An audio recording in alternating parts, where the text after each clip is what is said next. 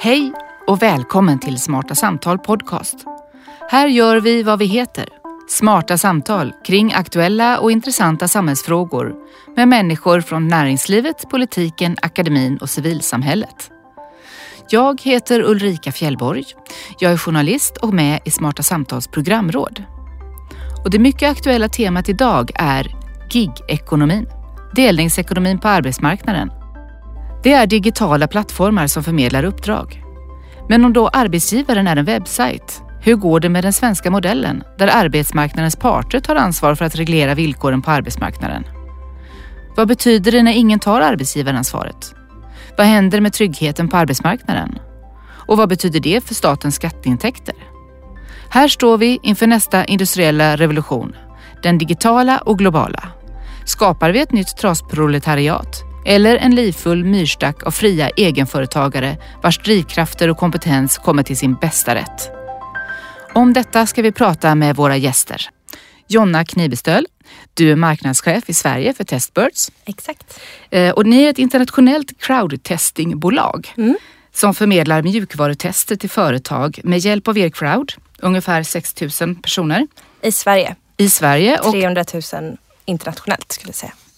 Du är ju här också just idag därför att du inte är arbetsgivare. Fast att ni förmedlar jättemycket jobb. Ja, Mm. det stämmer. Vi har också med oss Per Bolund. Du är miljöpartist och du är biträdande finansminister samt finansmarknads och konsumentminister. Och du var ju också med i ett annat Smarta samtal som vi hade på scenen på Playhouse-teatern i november 2015. Och då pratade vi också om delningsekonomin, fast inte om just arbetsmarknaden utan mer ting och tjänster i största allmänhet. Ja, precis. Det var ett kul samtal. Ja, det var det, verkligen. Vi gav mer smak och det är därför vi sitter här idag. Eh, Fredrik Söderqvist, du är nationalekonom, utredare på Unionen, fackförbundet eh, och ungefär samtidigt som Per Bolund satt i det här intressanta samtalet på Playhouse-teatern med oss i Smarta samtal så började du skriva på en rapport om delningsekonomin på arbetsmarknaden. Plattformsekonomin och den svenska partsmodellen. Mm. Och den publicerades sen hösten 2016. Mm. Ni är jättevälkomna hit. Tack, Tack. så mycket. Tack. Jag tänker att mycket vanligt för de här plattformarna är just digitala tjänster som kan utföras, inte fysiskt, utan på en plattform. Eh, testning av mjukvaru är det ni håller på med, Jonna. Ja. Hur går det till i praktiken? I praktiken så var det som du sa att vi har ett stort crowd av människor som har signat upp sig på vår plattform för att tjäna pengar på att testa företags appar, hemsidor, eh, utvärdera användarvänlighet eller hitta buggar. Och det här kan de egentligen göra från var som helst i världen. Det kan vara ett svenskt företag som kanske har eh, kunder i Nigeria säger vi. Eh, Då kan vi helt enkelt matcha ihop det företaget med faktiska användare på den platsen. Så att de testar med de enheter de använder, med den uppkoppling de använder och med de webbläsare de använder. Helt enkelt för att få en bättre bild av vad slutkunden faktiskt tycker. Men, men ingen är anställd. De eh, är egentligen inte anställda utan de är frilansare. Som frilansar till, ja, för Testbirds Mm. räkning. Det kan handla om eh, en mamma eller en pappa som gör det efter att eh, barnen har gått och lagt sig. Eller en student. Eller någon som faktiskt jobbar med mjukvarutestning till vardags men vill tjäna lite extra pengar eller tycker att det är väldigt roligt. Och vilka är det som lägger ut jobb hos er då? Det är alla typer av bolag. Eh, Det kan handla om banker, det kan handla om telekomoperatörer, startups, vården. Det finns egentligen inga gränser där. Alla har ju någon typ av digital produkt som behöver testas. Mm. Så vem ansvarar för skatt, försäkringar och allt det som Per här vill ha in i statskassan Ja. eller som eh, Fredrik vill att de medlemmarna ska få? Ja, i vårt fall är det tyvärr så att ansvaret läggs över på frilansaren. Ehm, och det är ju de också totalt frihet att kunna arbeta precis som de vill. Ehm, som jag nämnde innan så har vi ju testare runt om i hela världen. Och det kan också vara så att ett svenskt bolag faktiskt vänder sig till testare någon annanstans. Ehm, så för oss har det varit extremt svårt att försöka ens ta någon typ av eh, riktlinjer eller ansvar kring hur mycket skatt de ska betala. Det skulle betyda att vi skulle behöva veta det om 193 länder. Det vet jag inte ens om, om eh, Per Bolund här känner till hur det funkar överallt. Men sen får man också komma ihåg att det vi gör det handlar om uppdrag som kanske sträcker sig över några få timmar. Någon gång i månaden, några gånger per år. Det är ingen som har någon typ av större del av inkomst från testbirds. Det kan absolut vara människor som kombinerar testbirds med, med andra typer av plattformar. Men det finns ingen som har ens en halvtidstjänst hos oss. Mm, utan det blir upp till varje person helt enkelt att hålla reda på ja, var man får sina inkomster och så vidare. Mm. Per, eh, du var ju väldigt taggad och nyfiken när vi hade det här samtalet eh, på Playhouse-teatern i november 2015. Eh, och sedan dess så har det också gjorts en utredning eh, som ni tillsatte, Delningsekonomi på användarnas villkor. Vad fick du för insikter av den? Att det här fortfarande är en väldigt dynamisk marknad. Det händer otroligt mycket, kommer massor med nya innovationer och helt nya idéer hela tiden. Och det gör ju att det också är svårt att eh, hitta en, en reglering som täcker över hela det här spannet och som är välfungerande. Så att eh, utredningen rekommenderade oss väl att följa utvecklingen, eh, låta myndigheter studera och se vad som händer och sen avvakta lite grann med att hitta en, om vi skulle ha en separat lagstiftning just för delningsekonomin. Eh, utan att än så länge så får vi använda de regler och Eh, styrmedel som vi har idag. Mm. Vad tänker du när du hör Jonna berätta? Nu är det här då ett företag, mm. 6 000 svenskar i ganska liten omfattning. Men ponera att det här systemet växer mm. och att vi får allt större del av arbetsmarknaden som fungerar på det här viset. Frågan är vilket perspektiv man har på den här eh, marknaden. Är det en marknad där man då har en övergång från reguljära arbeten där man är anställd och så går man till den här typen av egenanställning? Eller är det snarare så att människor går från arbetslöshet eller att vara långt från arbetsmarknaden och här får en fot in på arbetsmarknaden? Eh, vi ser exempel på det sista, att faktiskt folk genom eh, den här typen av egenanställning får en chans att eh, erbjuda sina tjänster på ett sätt som fungerar flexibelt och i det fallet är det ju såklart positivt. Även när det gäller skatteintäkter och möjligheten att få pension eller liknande. Alternativet att vara beroende av, av olika typer av försörjningssystem ger ju sämre ekonomiskt utfall långsiktigt. Mm. Sen finns det såklart en risk att det blir den andra utvecklingen. Att reguljära arbeten med en fast anställning idag glider över till att bli mer av egenanställning. Och där, det är ju en, en, risk som vi måste fundera över hur man, hur man bemöter. För det är ju både för den anställde och för samhället så, så kan ju det medföra en del svårigheter. Och vår inställning från både från Miljöpartiet och från regeringen är ju att man måste välja själv eh, som anställd. För, för en del passar det väldigt bra att vara egenanställd. Man känner att den här friheten och flexibiliteten passar en. För andra så passar det bättre att vara fast anställd och ha den tryggheten som det ger. Och man ska inte påtvingas en anställning i en viss form utan det ska vara ett individuellt val. Ni har ju alltid ändå försökt hålla er utanför arbetsmarknadsregleringen i, från staten och regeringens sida eh, och lämnat över det till, till parterna. Betyder det här att ni liksom kan checka ut ännu mer nu när det hela verkar sköta sig själv? Nej, vi har ju såklart också ett övergripande ansvar. Eh, mycket av lagstiftningen kring arbetsmiljöfrågor och den typen ligger ju på, på statlig nivå såklart och måste regleras i, i, lagstiftning. Däremot så har vi ju inte som många andra länder minimilön eller liknande utan där tycker vi att de stora villkoren när det gäller arbetsmarknaden de eh, har vi lyckats lösa väldigt väl i Sverige med att arbetsgivare och arbetstagare sätter sig ner och eh, lyckas komma överens och det tycker jag är någonting som är värt att bygga på för framtiden också. Mm. Så att vi har, det finns ingen ambition att gå bort ifrån den modellen och eh, jag har ju sett också att eh, den modellen har faktiskt klarat av stora förändringar under resans gång. Jag har ju haft en utveckling från industrialisering till mer och mer av tjänstesamhälle, helt nya innovationer, en digital revolution som pågår och eh, den svenska modellen verkar slå pall alldeles utmärkt även för de förändringarna. Så att vi tror på den. Ja, vad säger du om det Fredrik? Mm. Ekonom, utredare på Unionen. Du grottade ner dig i det här ämnet och skrev mm. rapporten. Um, varför är ni så engagerade i det här till att börja med? Ja men precis som det är jätteskönt att Per säger det, att man litar på parterna, vi kan hantera det här. Eh, men grejen att hantera den här frågan innebär ju jättemycket arbete för utredare som mig och ombudsmännen hos oss då. Eh, och just den här frågan, som sagt, jag började skriva den här eh, 2015 och det var i samband med att delningsekonomifrågan kom upp. Varpå vi tyckte det var lite märkligt att plattformar som förmedlade rent Eh, remunärt, alltså betalt arbete även klassades som delning och det tyckte vi var lite märkligt i det där. Eh, så i vår analys då tittade vi snarare på vad är den gemensamma nämnaren, vad är det vi pratar om för någonting och då, då vi landade i det här begreppet plattformsekonomi. Ja. På samma sätt är ju Facebook och Google en plattformsekonomi som har inneburit alla möjliga typer av nya utmaningar samhället står inför. Eh, den tryckta pressen ersätts av Facebook egentligen. Vad har de för, har de något publikationsansvar i det här? Och då kommer vi in även det här på plattformar som förmedlar arbete på olika sätt. Hur ska vi se på det? Mm.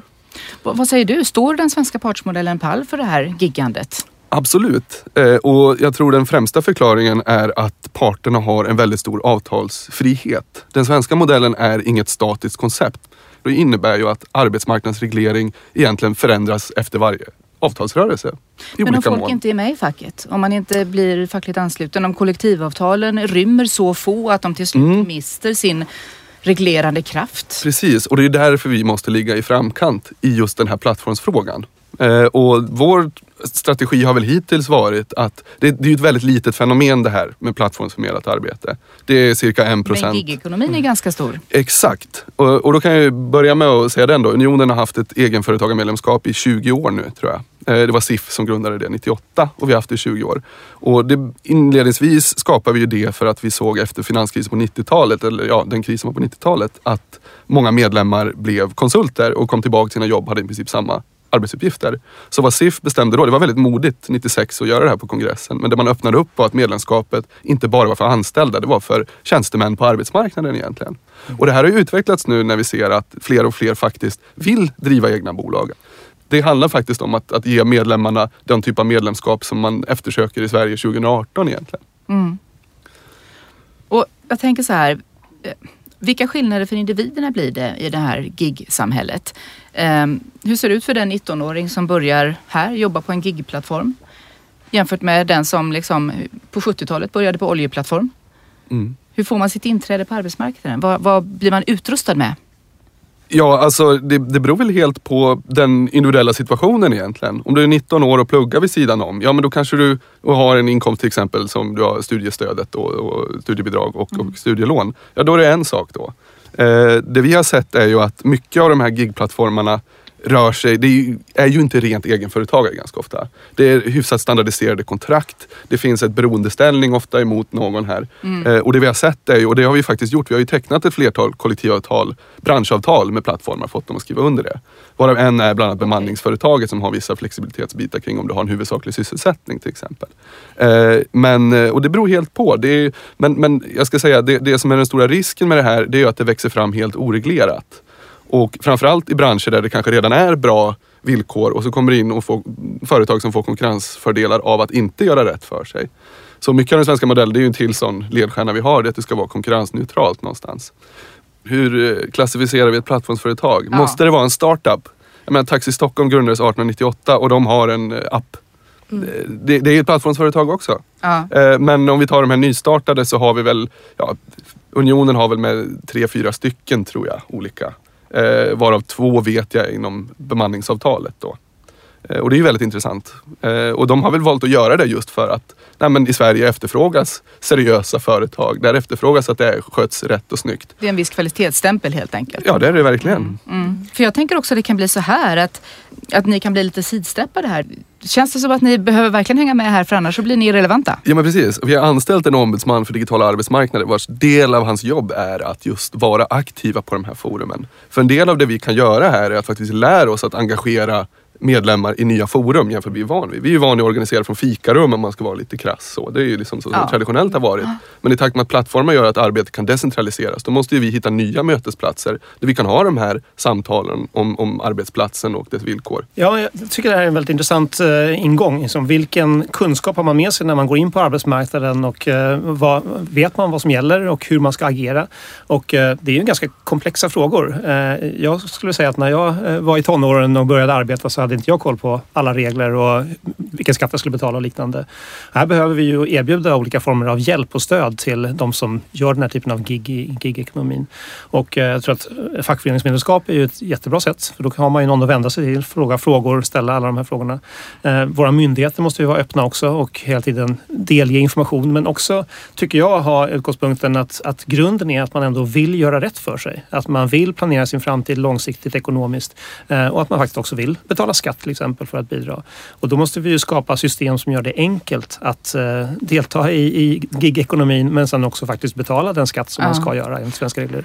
Där har ju till exempel Skatteverket satt igång ett, ett arbete och gjort ett projekt kring just delningsekonomin. Hur kan vi från Skatteverkets sida underlätta, skapa tydlighet, att man eh, klickar på en länk och då får information om hur och vilken skatt man ska betala till exempel. Ofta handlar det just om det som du är inne på, eh, att det känns komplext, svårt, mycket information. Sådär.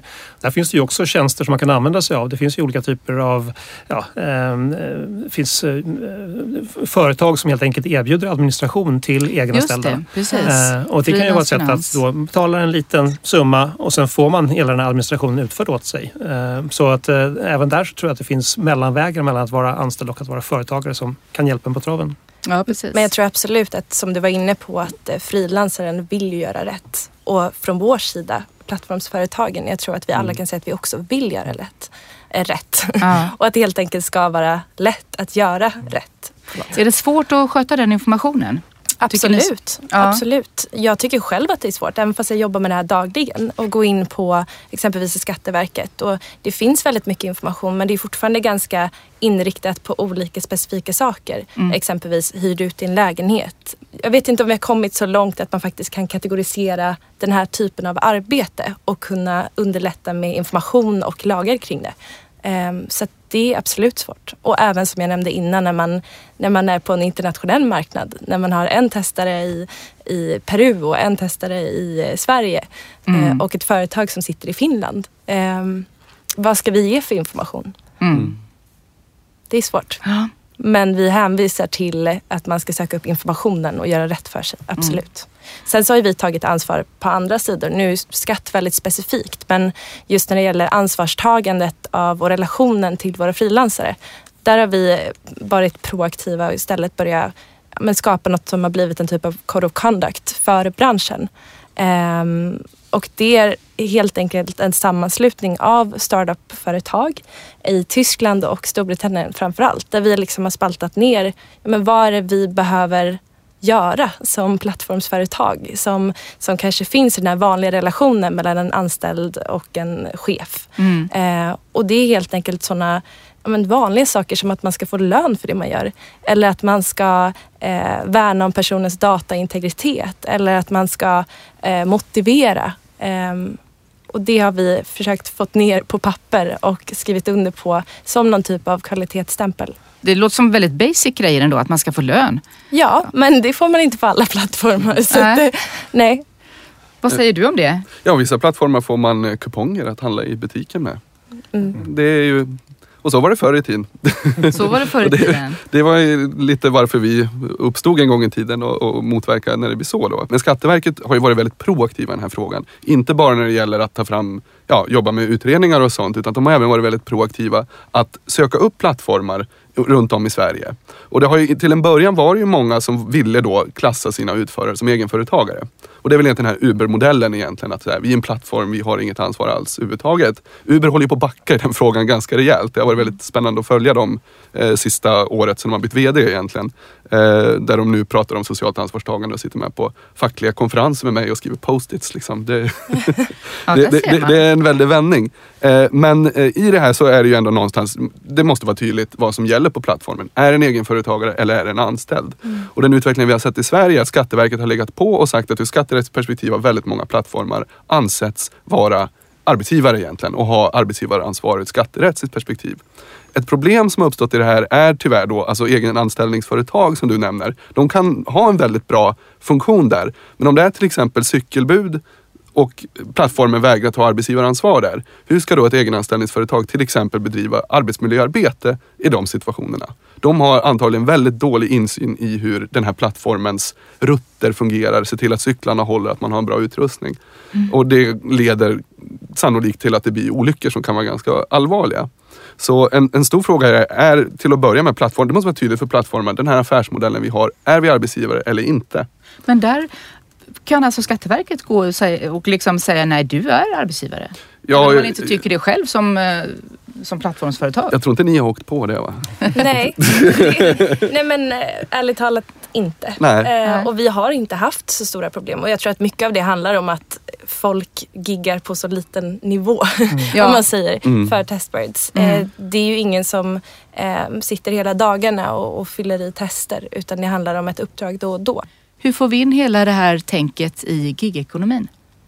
Alltså de existerande regler vi har har ju uppstått en gång i tiden för att lösa exakt de här problemen. Det enda man har tillfört i det här är ju en digital plattform ganska ofta.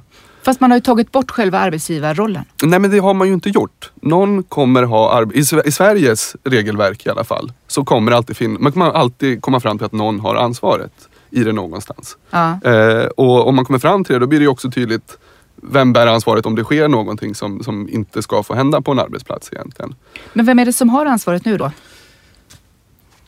Jag tror inte det är provat i domstolen.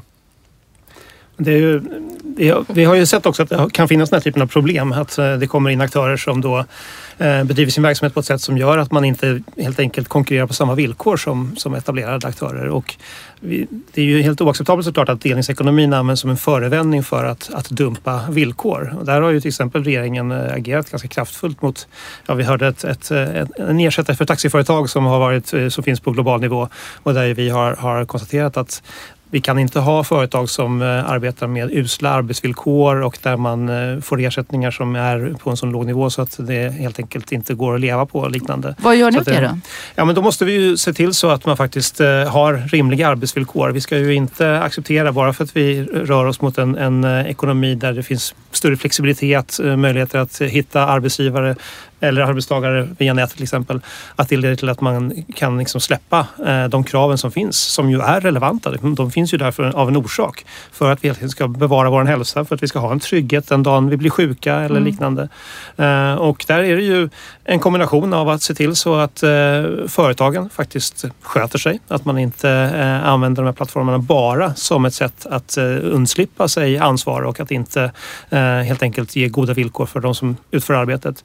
Men samtidigt tror jag också att vi måste jobba i andra ändan. Vi måste titta över våra trygghetssystem. Vi måste se över hur våra myndigheter arbetar och även där vara mer flexibla. Där har vi till exempel nu en utredning som regeringen har satt igång omkring arbetslöshetsförsäkringen och hur den kan moderniseras, eh, hur man kan eh, sänka kvalificeringströsklarna till exempel så att det blir lättare att komma in och få den tryggheten som, som arbetslöshetsförsäkringen ändå innebär.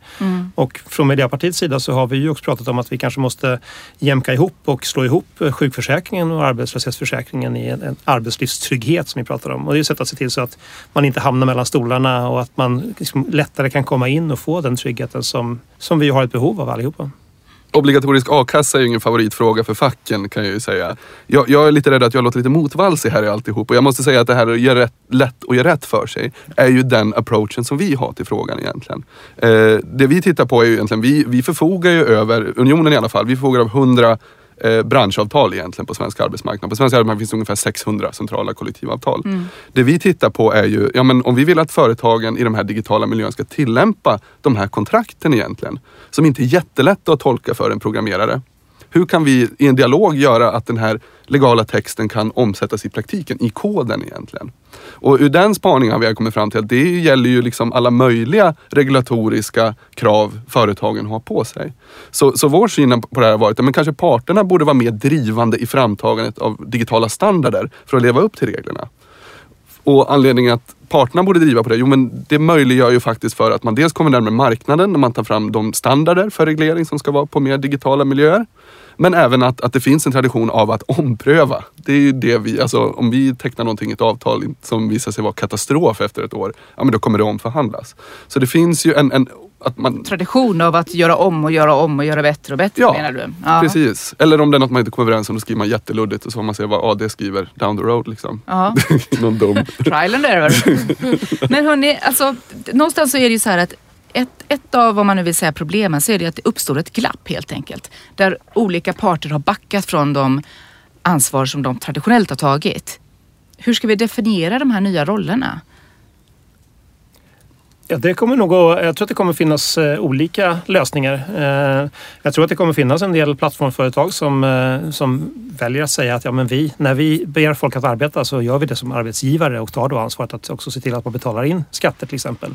Och då blir det ju samma typ av förhållande bara med en, en digital arena som där, det är där man möts helt enkelt. Eh, sen kommer det nog att vara en hel del eh, som jobbar inom gigekonomin. Och det, den är ju inte heller bara beroende av nätet utan det finns ju, eh, har ju funnits sedan ganska lång tid tillbaka och kommer fortsätta att finnas. Och där är det viktigt att man skapar just enkla vägar för att kunna betala in till exempel sin, eh, sina skatter så att man också då eh, deklarerar inkomster och därmed också faktiskt kan kvalificera sig för att både få en ersättning om man blir sjuk men också arbetslöshetsersättning. Pension. Ja, pension, Mm. visst. För det är ju klart att det är en enormt stor risk man tar som individ om man eh, jobbar bara eh, svart och inte deklarerar. Då har man ju ingen trygghet att falla tillbaka på i slutändan. Ehm, Så att jag tror att det kommer att visa sig att det kommer bli en, en, en blandning av olika modeller. Men grundläggande för oss är ju att eh, alla måste liksom ha en, en fast grund att stå på. De måste skapa rimliga villkor både ur ett samhällsperspektiv men inte minst för individerna som arbetar. Behöver vi en ny anställningsform för det här helt enkelt? Det finns ju det i ett flertal länder där man har provat att ha sådana här tredje kategorier. Eh, Storbritannien är ett sådant exempel, Italien är ett annat. Och jag tror de allra flesta är överens om att det där är en ganska dålig väg att gå ner. För Det blir krångligt att klassificera var hamnar du när. Det är mycket lättare att ha ett dualt system där du har uppdragstagare och arbetstagare och där du testar det där i fall till fall för att göra det. Sen ska man väl tillägga också att vara arbetstagare i Sverige, det skiljer sig väldigt mycket från bransch till bransch och vilken befattning du har. Och det har att göra med att kollektivavtalen är branschanpassade. Det är som en styrka med svenska modellen, att du har en anpassning. Så att vara anställd här eller där, det kan skilja sig väldigt mycket.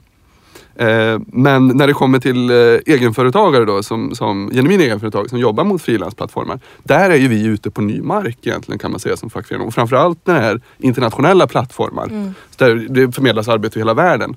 Och där försöker vi egentligen vara aktiva i olika forum som handlar om att samla folk ifrån eh, Malaysia till exempel eller från Västafrika eller om det är i USA eller om det är i England och faktiskt få igång virtuella dialoger om hur man kan förbättra villkoren på de här plattformarna. Eh, Även om det här är, det är ju väldigt, väldigt litet bland svenskar att göra det här. Jag tror inte minst den starka arbetsmarknaden är en förklaring till varför väldigt få svenskar gör det. För det är väldigt dåligt betalt på väldigt många av de här större internationella plattformarna. Eh, och då vill jag även passa på att säga att Jonas och Testbirds initiativ med, med Code of Conduct som de har tagit fram tillsammans med fackförbundet IG Metall i Tyskland, som vi dessutom har ett formellt samarbete med i de här frågorna, är ju ett jättebra steg på vägen att få en, en, igång en dialog om ja, men hur ska det funka på frilansplattformar egentligen? Hur, hur, jag menar, det, det kommer ju alltid uppstå en åsikt om hur den här plattformen är riggad. Det är precis som vilken arbete, man har alltid åsikter om kaffet är för dåligt. Eller det kan vara, det kan vara och mycket allvarliga grejer, självklart. Och... Men, men det handlar ändå om att få igång en dialog om hur, dia- hur algoritmerna är riggade egentligen. Ja, det vill säga vem som får möjlighet att och, eh, ta Exakt. olika jobb eller hur Mm. betalningen är satt eller Precis. eh, mm. Mm. Men hur skulle man kunna utveckla de här Code of Conducts till någon slags kollektivavtal då, för, för den här marknaden? Ja, det återstår väl att se. Men Ja, en Code of är Conduct är kvar? ett första steg. Nej men det, det är nog, på, på internationell nivå är det en bit att gå. Eh, och det är mycket experimentellt arbete kan man säga vi gör egentligen. Mycket handlar om att lyssna in och lära oss mer. Få en idé om hur det faktiskt funkar att jobba på de här plattformarna. Eh, I Tyskland sker en del konkret organisering kan man säga där man har gått in och letat rätt på folk på några av de större tyska plattformarna. Och förhoppningsvis i Sverige så kommer vi igång med det här nu när vi har en, en ombudsman som dedikerat jobbar med det här. Ja, vi har ju initierat tillsammans med eh, IG Metall och lite andra eh, företag i Tyskland något som de kallar ombudsställe fast på tyska. och det är helt enkelt en samling av eh, en crowd eh, worker vad det nu kan vara. Eh, det är någon som är juridiskt ansvarig, en person från ett plattformsföretag och en eh, representant från facket som försöker gå in och samlas och hjälpa till i enskilda fall när Okej. den här eh, crowdworken inte har riktigt vetat vart de ska vända sig. Det är lite som ett mini-AD kan man säga. De har lite annan syn på vad en, ombuds, ja, en ombudsman Mm. kan betyda väldigt mycket olika saker. I Sverige är en ombudsman på facket det är ganska tydligt definierat. Det är någon som förfogar över avtal och tillämpar det här är dem. någon slags arbetsdomstols... Det är ett ställe man kan vända sig till när det uppstår oklarheter ti- kring till exempel deaktiveringar. Om du har gjort något fel och det uppstår en tvist emellan till exempel en Ja, kund eller och om en du inte har utförare. fått lön eller om Ja. du inte du gick och gjorde uppdraget men eh, affären var stängd och sen fick du inte betalt. Vem har ansvar för att den ska finnas där? Eller sådana Ja. tillfällen. Det låter som att vi står inför en mängd olika nya problem som, som vi har reglerat sedan länge i, i den traditionella arbetsmarknaden. Men också möjligheter. Jag tror att det är otroligt Ja, viktigt också att ha med sig möjlighetsperspektivet. Det är klart att när det blir förändringar i samhället så är det lätt att vi alltid fokuserar på utmaningar och vad kommer det här att innebära för våra traditionella sätt att arbeta. Men den här plattformsekonomin möjliggör ju också en väldigt positiv utveckling. Där människor kan sitta och känna att ja, men jag har kompetens, jag kan sy. Och Mm. då kan jag hitta ett, en plattform där jag kan få eh, betalt för att göra de tjänsterna. Jag kan laga mat, ja men då kanske jag kan få ett cateringuppdrag via en plattform. Mm. Eh, jag kan göra någonting annat, vad som helst. Och eh, det här ger ju också en möjlighet för människor att kunna få in en första fot på arbetsmarknaden när man i, i andra fall kanske inte hade haft en möjlighet att helt enkelt få ett jobb. Så att eh, vi har ju en ganska stor utmaning, nu med, minst med, med integrationen och att det är väldigt många nya svenskar som har kommit hit. Just det. Eh, och jag tror att det här också kan vara verkligen en, en hjälp för att få eh, ännu mer arbete utfört i samhället och att det kan vara ett sätt att också utveckla vår ekonomi. Och det är ju, det är ju en grupp som, som vi också jobbar mycket med, att hjälpa dem att komma in på arbetsmarknaden. Det finns ju ett intressant företag och det är ju Just Arrived. Mm. Eh, och det handlar egentligen om att, att hjälpa nyanlända att komma ut på företag för att göra uppdrag av olika slag. Och de har bemanningsavtal med oss och med LO. Och det är just för att det är, de ser väl också det, dels vill de göra det schysst, Mm. eh, men även att det är ju en grupp som är kanske i mest behov av att få stöd, att, att komma in på svensk arbetsmarknad och veta att man har vissa rättigheter, man ska jobba säkert. Vi har väldigt låg tolerans för, för eh, farligt arbete egentligen. Eh, så kollektivavtal är en utmärkt väg för företagen att komma in i systemen. Det är väldigt ofta kollektivavtal liksom anklagas för att vara krångliga. Nej, kollektivavtalen är tecknade av arbetsgivarorganisationer och fackföreningar. Och bägge två har ambition av att det här ska vara implementerbart så enkelt som möjligt. Kollektivavtal minskar ju transaktionskostnaderna att följa reglerna för att de är ändå skrivna av parterna själva. Nej men vad, vad tror du då om kollektivavtal man pratar? Är de för, eh, för branschspecifika? Behöver man någon typ av branschöverskridande mellan olika fackförbund? Alltså, I takt med utvecklingen så kommer fler och fler typer av plattformsföretag. Ja, nu är det ju så retligt att i, i de allra flesta fall är det ganska lätt att klassificera in vilket branschavtal som gäller för en plattform. Eh, om de konkurrerar med taxi, ja, men då är det taxiavtalet som gäller där. Om de eh, cykelbud, ja, nu finns det inget cykelbudsavtal tror jag, men om det är hushållsnära tjänster, vilket finns, då är det Kommunals avtal där till exempel. Vad skulle Men- Jonas eh, företag drabbas av? Det är det som är så retligt. Va? Det är svårt. Vi har, vi har faktiskt försökt att titta på det där. Och den är speciell eh, just med, med Testbirds. Eh, dels kan man säga att det är, en fantastisk produkt ni har just för att det här med att, kvalitetssäkra mjukvara mot användare. Det har man liksom inte gjort på stor skala förut. Och det är här som visar att plattformar är ju en enormt stark teknik att faktiskt kunna decentralisera och göra sådana här arbeten mer utspritt. Och få bredda grupper som testar mjukvaran. Eh, men nej, vi har ju en bra dialog eh, Testbirds och Unionen ska jag vilja påstå. Men vi har inte kommit fram till något, vilket avtal som är relevant. Eller om något avtal är relevant. är, I och med då att det är, som regel är privatpersoner som kan någonting som sitter och testar era eh, programvaror eller era kunders programvaror då. Ja. Så kanske det inte ens är på så väldigt professionell nivå. Var ställer det den svenska giggaren i den då internationella konkurrensen? Där man kanske sitter här som svensk gymnasist och vill testa appar men eh, jag har ju hela den här kostnadsbasen som jag måste ta hänsyn till. Medan min indonesiske eh, konkurrent gör det där för 15 spänn i timmen.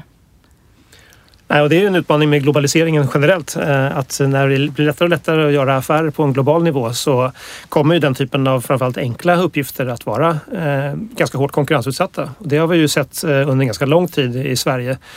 Det har ju varit ja, en del tunga industrijobb till exempel som har gått till, till andra länder eh, och också blivit automatiserade. Att man har mycket mer av robotisering till exempel av samma anledning. Så att det där är nog inte någon, något nytt egentligen utan det är någonting som vi redan har sett. Men däremot så tror jag att Men det är ju väldigt lättrörligt nu. Om man, om det, om man har en arbetsmarknad som Ja. är global och, och inte finns i något land utan finns på internet helt enkelt. Ja, trösklarna sänks, det är helt sant. Eh, Men det jag tror är, är som, som vi ser från regeringens sida på den här utmaningen, det är ju att se till så att vi har eh, extra bra möjligheter i form av kompetens, kunskap, att vi eh, helt enkelt också är innovativa, vi vågar pröva nya tekniker, att vi ligger i framkant helt enkelt som land. Och att det är det vi ska konkurrera med snarare än till exempel att pressa ner löner eller försöka locka någon slags låg, låglönesektor. Ehm, utan att eh, just vara attraktiva eh, som arbetstagare och, och arbetsgivare. Och där tror jag att vi har, och det visar vi ju nu också, Sveriges ekonomi går ju väldigt starkt även om man jämför med många andra länder. Eh, Så att vi har goda förutsättningar att eh, vara konkurrenskraftiga även i den nya globala ekonomin. Men vad gör det med era möjligheter att reglera arbetsmarknaden överhuvudtaget? Ja, det måste vi ju göra. Det är en hel del av de här reglerna som eh, är, nödvändiga för att vi helt enkelt ska ha en, en, säkerhet. Att eh, vi inte ska bränna ut människor eller att vi för den skull ska orsaka risker för oss andra. Eh, vi vill ju inte ha en en, eh, till exempel en trafikbransch där det är som är helt oreglerad och där man kan jobba dygnet runt och till slut eh, somna vid ratten. Eh, mm. Det inser ju alla att det, skulle, det skapar bara risker för oss allihop. Så att vi måste se till så att vi har arbetsmiljöskydd som, som fungerar. Och där jobbar vi ju på flera sätt. Dels att hela tiden modernisera, utveckla, se över om vi behöver göra förändringar men sen också att samarbeta och att även jobba till exempel på EU-nivå. Att se till så att vi har mer av gemensamma regler också över gränserna. Ehm, för att, ja, stannar vi ju inte vid EU eftersom nej, det här är ju liksom nej. internet. Det är det stora molnet. Visst, ja men så är det. Men eh, ju större geografisk nivå man har desto större chans är det att ändå få eh, regelverk som, som fungerar och eh, som, som leder åt rätt håll. Du, om man tänker liksom vidare från arbetsmarknaden. Hur mycket av samhällsekonomin och, och hela samhällets lagar och regelverk är beroende av anställningsform? Det är väl självklart så, så påverkar ju det och jag tror att här är det väl också viktigt tror jag, att tänka sig att eh, det kommer ju inte innebära att vi om ett decennium eller två så kommer alla att jobba som egenanställda och vi kommer inte ha några anställningar längre. Eh, jag kan ju se till min stab som jag jobbar med, det skulle liksom inte fungera att ha in timvikarier som går in och gör jobbet utan man behöver ju kunna planera långsiktigt. Är man ett sjukvårdsteam så är det klart att man behöver känna varandra och man behöver kunna liksom planera sin verksamhet. Så att det här kommer ju aldrig kunna vara det som tar över hela arbetsmarknaden i Sverige. Däremot så kommer det säkert vara en, en växande sektor och det kommer ju att eh, också en, inom en del branscher att leda till att det blir en ökad konkurrens och att eh, det kommer att kanske vara en, en glidning mot att det blir mer av, av gigekonomi och eh, mindre av fasta anställningar. Mm. Eh, och det här stämmer ju också in i en, en, ganska stor omställning som vi är inne i just nu med digitaliseringen som ju också, eh, där diskuteras just att en del arbeten kommer helt enkelt kanske inte kunna utföras av människor i framtiden utan det kommer att automatiseras och digitaliseras. Eh, där får vi ju också se till så att det samtidigt skapas nya arbetstillfällen och nya möjligheter. Eh, och där tror jag att just den här den digitala ekonomin och eh, de möjligheter som plattformsföretagen erbjuder är en viktig sektor där man faktiskt kommer kunna fylla upp med nya arbetstillfällen mm. samtidigt som en del andra försvinner. Jag vet att i den här eh, utredningen som ni beställde, där, där skriver man också att det är synd att det inte finns fler branschorganisationer. Men ni har ju liksom ingen motpart. Eller vem, vem, är er motpart i det här? Ja, det är klart mot, eh, ja, motparterna skulle ju kunna göra mycket mer och engagera sig med de här bolagen. Eh, alltså då menar jag arbetsgivarorganisationerna i Sverige. Hur ska ni få in liksom, det partsgemensamma arbetet i den här, på den här arenan? Jo men till att börja med handlar det om att, alltså, det, det, så här, vi, vi fick hjälp av, av en konsult att titta lite, bara få en överblick av liksom, vad, vad är det vi borde göra framåt. Och ett av svaren var, det är traditionellt fackligt arbete. Det handlar om att träffa medlemmar och träffa företag och prata om olika grejer. Sen vilken bransch man passar in i eller inte. Jo men det finns en stor pluralitet inom branschorganisationerna i Sverige eller arbetsgivarorganisationerna kring vilken typ av företag man har. Det mm. finns ofta en, en god passform i det här någonstans. Eh, men när det kommer till det rent frilansbaserade, ja men där kan ju vi göra väldigt mycket. Vårt eget företagarmedlemskap har vuxit väldigt mycket. Vi har mer än 10 000 medlemmar nu, men vi kan växa mycket, mycket mer. Mm. Och framförallt kan vi bli mycket bättre på att skapa kanaler för dem att driva egenföretagarspecifika frågor. Och om plattforms egenföretagande ökar i den grad som väldigt många tror. Då. Jag är inte helt säker på att det kommer göra det i den grad som, som många förutspår här. Då. Men då är, ju, då är vi en naturlig kanal att vända sig till och då är det mot plattformsföretagen. Just det. Men om man då inte vill bli företagare som du säger. Det är ju redan idag är det ju många som blir företagare lite mot sin vilja för att man helt enkelt inte hittar andra jobb. Hur ska de hantera detta och hur vill ni hantera de människorna? Per Bolund, alltså hur ska ni reglera det här? Ja, det är ju, vi kan ju inte tvinga fram jobb utan det är ju ändå arbetsgivare och företag som, eh, som erbjuder jobb i Sverige. Och eh, vi ser ju som en möjlighet som jag varit inne på. Att eh, människor som idag ibland står väldigt långt från arbetsmarknaden kan faktiskt få en möjlighet att eh, kunna få en försörjning och kunna få mm. ett, ett, arbete den här vägen. Och eh, det är ju, tror jag, ur allas perspektiv faktiskt ett, ett positivt steg framåt vi ser ju också från till exempel många egenanställningsföretag att eh, egenanställning ofta är en väg till att få ett reguljärt arbete. När man är inne och gör uppgifter eh, åt ett företag och då kan det mycket väl leda till att man i nästa steg får en anställning. Eh, man har visat att man klarar av jobbet och att man är en, en duglig människa.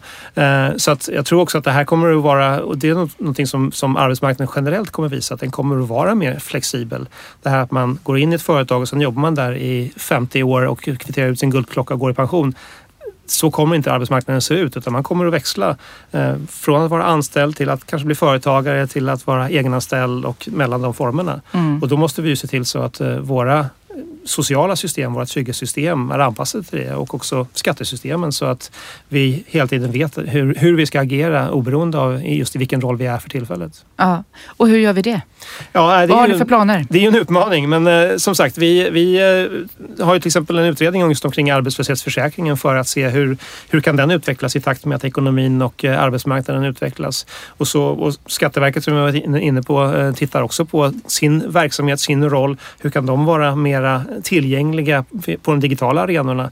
Eh, helt enkelt länka upp sig och eh, göra det lätt att göra rätt. Så att, eh, och så måste vi jobba med alla delar av det offentliga eh, och se till så att vi helt enkelt följer med i den här utvecklingen och samtidigt också faktiskt motverka det som är oacceptabelt. Eh, där man jobbar med orimliga arbetsvillkor eller orimliga ersättningar. För att vi ska ju inte ha någon återgång till det som gällde innan industrialiseringen och när det var liksom, fortfarande fanns nästan slavliknande förhållanden i Sverige. I den förra industriella revolutionen? Ja, men det, dit, dit, vill ju ingen hamna såklart. Så mm. där måste vi ju se till så att vi tar ansvar gemensamt för att motverka den typen av tendenser. Ändå är det väldigt många företag som tycker att det är tungt och svårt och stor plikt att anställa. Om man då kan slippa det och lägga en plattform mellan sig själv och den personal som man kan använda på det här viset.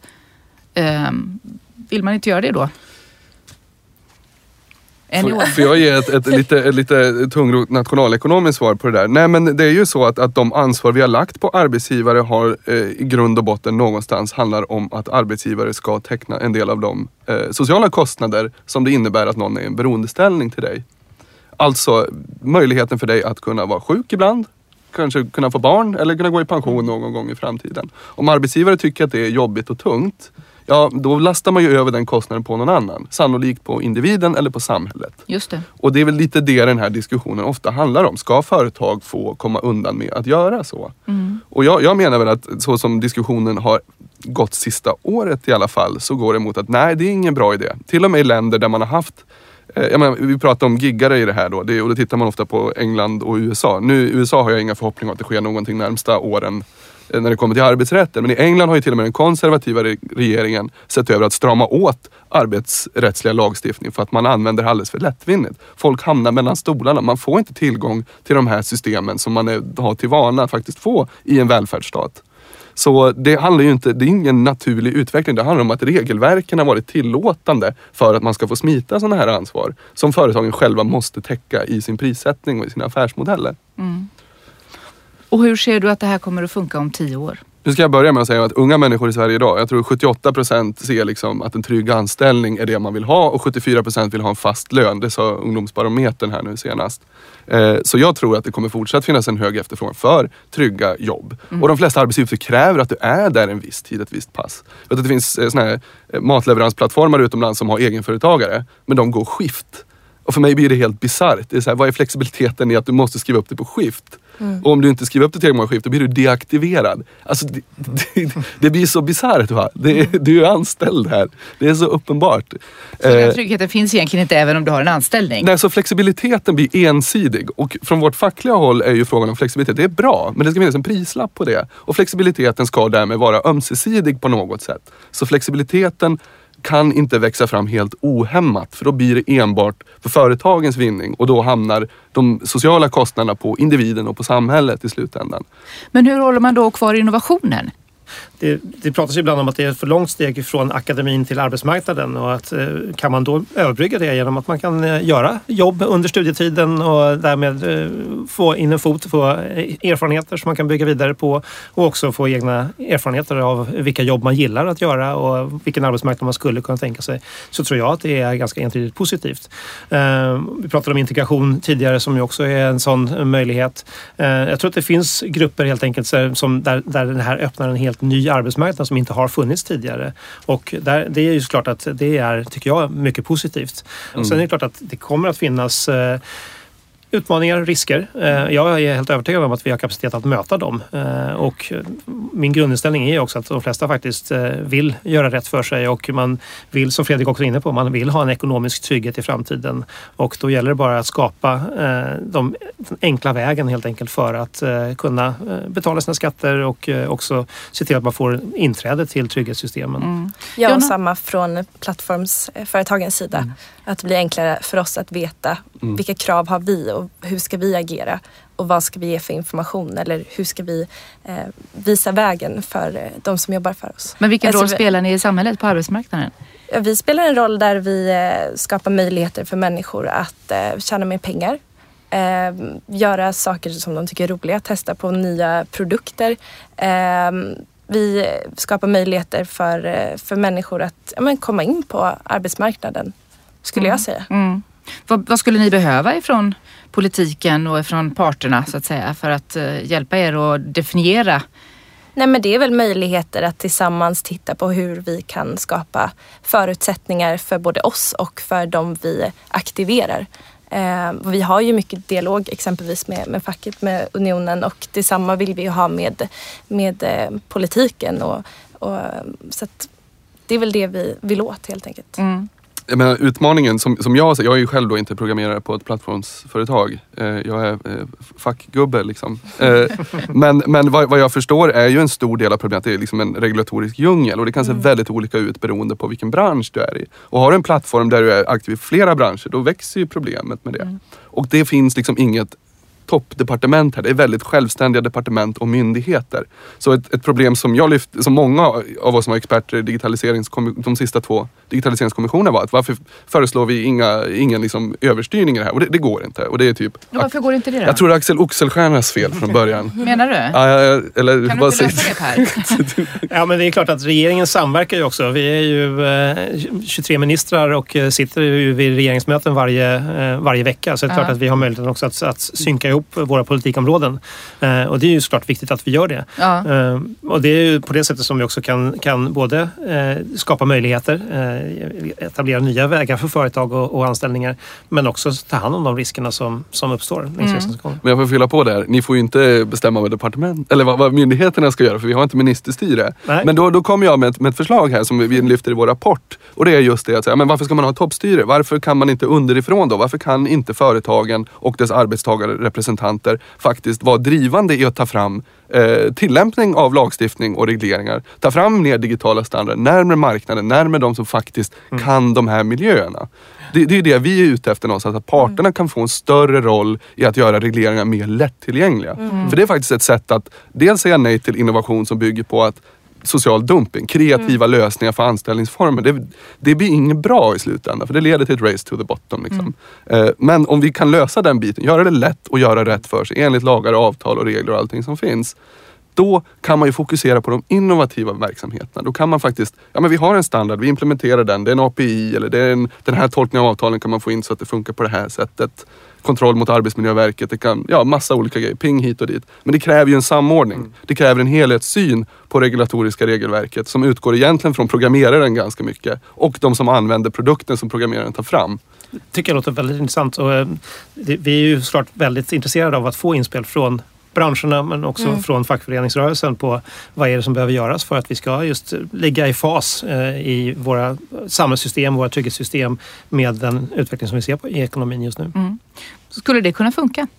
Det tror jag absolut. Det är en, en bra start. Mm. mm. Även om det är då en internationell verksamhet det här och vi har liksom alla andra länder i världen att konkurrera med vi ser på den lilla gigi-nivån. Ja, vi ser ju samtidigt att det sker samtal även mellan parter i olika länder och det måste det ju göra.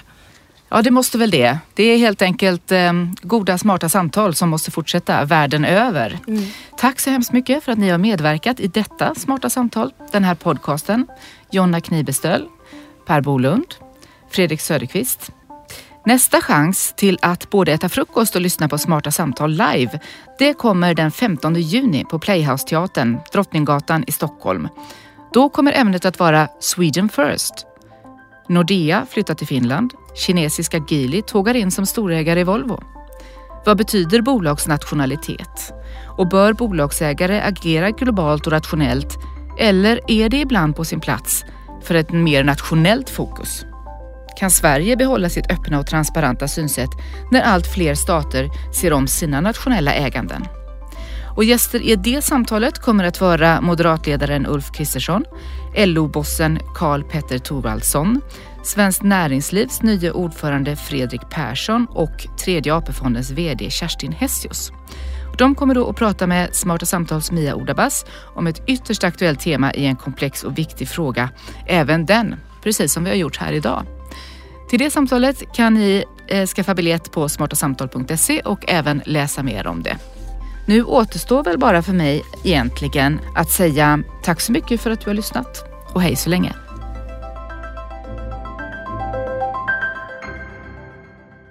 Det här programmet görs på Beppo. Beppo. Beppo. Beppo.se